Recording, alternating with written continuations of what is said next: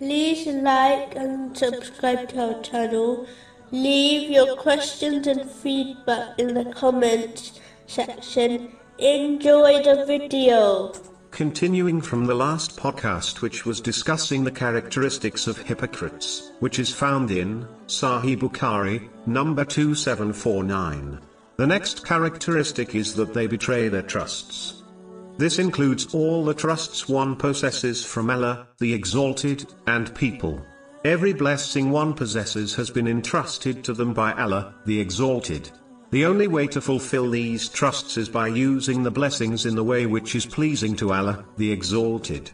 This will ensure they gain further blessings as this is true gratitude. Chapter 14, verse 7. If you are grateful, I will surely increase you in favor. The trusts between people are important to fulfill also. One who has one who has been entrusted with someone else's belongings should not misuse it and only use it according to the wishes of the owner. One of the greatest trusts between people are keeping conversations between people secret unless there is some obvious benefit in informing others. Unfortunately, this often overlooked amongst Muslims. The final thing mentioned in the main narration is that a sign of hypocrisy is breaking one's promises. The greatest of promises a Muslim has made is with Allah, the Exalted, which is to obey Him sincerely. All other promises made to people must also be kept, unless one has a valid excuse. Especially the ones a parent makes with children.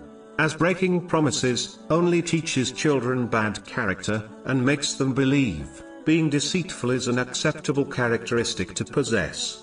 In a narration found in Sahih Bukhari, number 2227, Allah, the Exalted, declares that he will be against the one who makes a promise in his name, and then breaks it, without a valid excuse. How can the one who has Allah, the Exalted, against them on Judgment Day, possibly succeed?